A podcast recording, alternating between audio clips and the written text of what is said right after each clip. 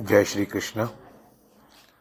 प्रिय श्रोताओं, आप सबको बताते हुए मुझे बहुत दुख हो रहा है कि मेरे बड़े भ्राता श्री पंडित शंकर जी का देहांत हो गया है आज।